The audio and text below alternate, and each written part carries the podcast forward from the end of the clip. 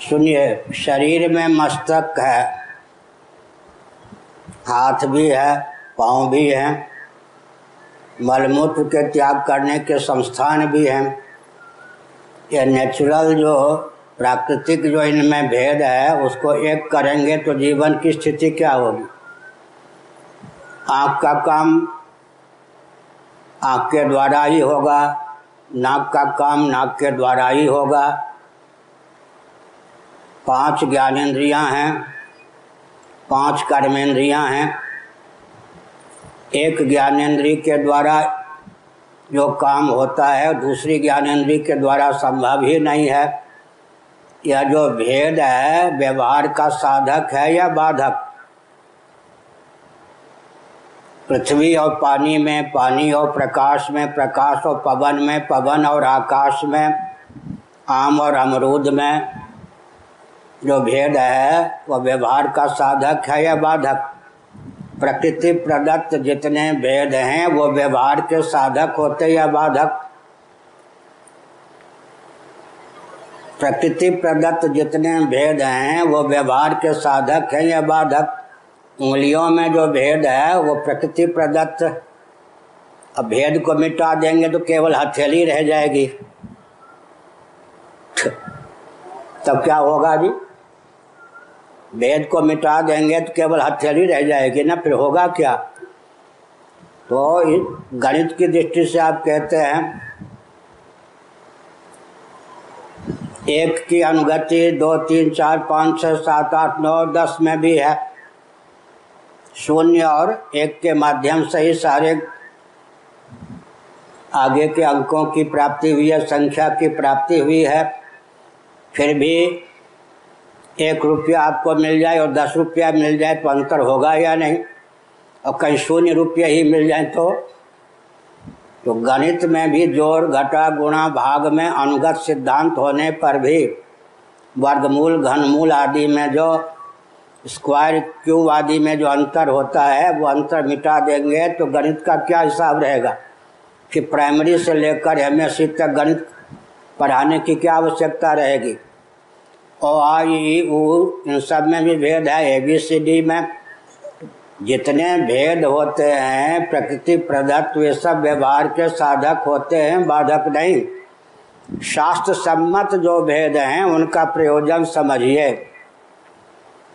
प्रकृति, प्रदत्त समस्त भेदों का सदुपयोग करता हुआ व्यक्ति निर्भेद परमात्मा में मन का सन्निवेश कर सके, भेदों का शास्त्र प्रदत्त भेद का यह रहस्य है। फिर से सुनिए। एक हज़ार बार इस वाक्य समझिए, एकांत पर विचार कीजिए। पूरे विश्व को चुनौती है। गणित के नाम पर हमको डराने का प्रयास मत कीजिए। पूरे विश्व को चुनौती है कि प्रकृति प्रदत्त सभी भेद का सदुपयोग करता हुआ व्यक्ति निर्भेद परमात्मा तक मन को पहुँचा सके इसकी अमोघ विधा क्या है? इस प्रश्न का उत्तर विश्व में किसी के पास है तो सनातनियों के पास।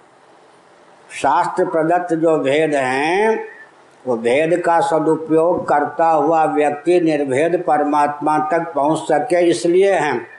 कांटे से कांटे निकलता है। कांटा से कांटा निकालते हैं। पाँच उंगलियाँ हैं, हथेली एक है या नहीं? तो मनुष्य में ब्राह्मण क्षत्रिय वैश्य शुद्ध भेद हुए या नहीं? अंत्य मनुष्य को लेकर एकत्र हुआ या नहीं? क्या? अब ब्राह्मणों में भी कई प्रभेद हैं। ब्राह्मणत्व को लेकर एकत्र हुआ या नहीं? थोड़ा विचार कीजिए। भेद के मूल में अभेद और अभेद की उपयोगिता भेद से संभव है या नहीं? आम कह देने पर हज़ारों प्रकार के आम का ग्रहण हो जाएगा। लेकिन अवान्तर भेद पे लट्टू होते या नहीं? कौन? लखनऊ वाला कौन आम होता है? चौ? तो हाँ चौ। मालदा आम चाहिए बनारसी आम चाहिए क्यों कहते? सामान्य और विषय सुनिए। कि जितने तांबे के पात्र होते हैं सबको तामा साधे होता है या नहीं? लेकिन तामा हो पात्र ना हो तो तांबे की विशेष उपयोगिता हो सकती है। और पात्र रह जाए तांबे ना हो जाए तामा ना रहे ऐसा संभव है या नहीं? सभी तांबे के जितने पात्र हैं, ताम्र पात्र। उनको साधने वाला ताम्र धातु एक है या नहीं? तो भेद का सदुपयोग करता हुआ व्यक्ति अभेद परमात्मा तक पहुँचे। भेद के मूल में भेद हो ही नहीं सकता। जात्या भाषम, चला भाषम वस्तुआ भाषम तथा जाचल म वस्तुत्व विज्ञानम शांतमद्वयम गौड़पादाचार्य जी की कारिका है। जाति के मूल में जाति, कर्म के मूल में कर्म, गुण के मूल में गुण, आत्माश्रय, अन्योन्याश्रय और चक्र कनवस्था इन दोषों की प्राप्ति होती है। इसलिए भेद के मूल में अभेद, परमात्मा अभिन्न है या नहीं? अगर भेद मिटा देंगे तो सृष्टि होगी या प्रलय, उसका नाम होगा। अरे भेद का नाम ही तो सृष्टि है। भेद की संरचना ही क्यों हुई है? निर्भेद परमात्मा तक मन को पहुँचाने के लिए। आप तो क्या पूर्व पक्ष करेंगे? महाभारत में पहले से ही है, पंचभूत शरीराणाम सर्वेशा सर्व सदृशात्मनाम लोक धर्मे च धर्मे च यथैक तथैकत्व यथैकत्व पुनर्यांते तो हमने विस्तरा इसका मतलब लोक धर्मे च धर्मे च पंचभूत शरीर आराम, सबके शरीर पंच भौतिक हैं। आत्मा की दृष्टि से भी एकत्व है। फिर शास्त्रों ने ब्राह्मण, क्षत्रिय, वैश्य, शूद्र, पिता, पुत्र, पत्नी, पति, इन सब का भेद क्यों बनाया? कर्तव्यगत, दायित्वगत भेद का क्या रहस्य है? इसका उत्तर दिया यथकत्व पुनर्यांति प्राणिन प्राणिन तत्र प्राणतः तत्र विस्तरा। शास्त्रों में विस्तार पूर्वक वर्णन किया गया है कि भेद का सदुपयोग करता हुआ व्यक्ति निर्भेद परमात्मा तक पहुँच सके। तो भेद का आलंबन लेकर ही भेद का सदुपयोग किया जा सकता है, निर्भेद परमात्मा तक पहुँचा जा सकता है। आँख से क्या होगा, आँख का ही काम होगा, कान से काम का ही काम होगा। चक्षुश्रवा सर्प को कहते हैं, सर्प कान से सुन लेता है। ऐसा नहीं, आँख से सुन लेता है।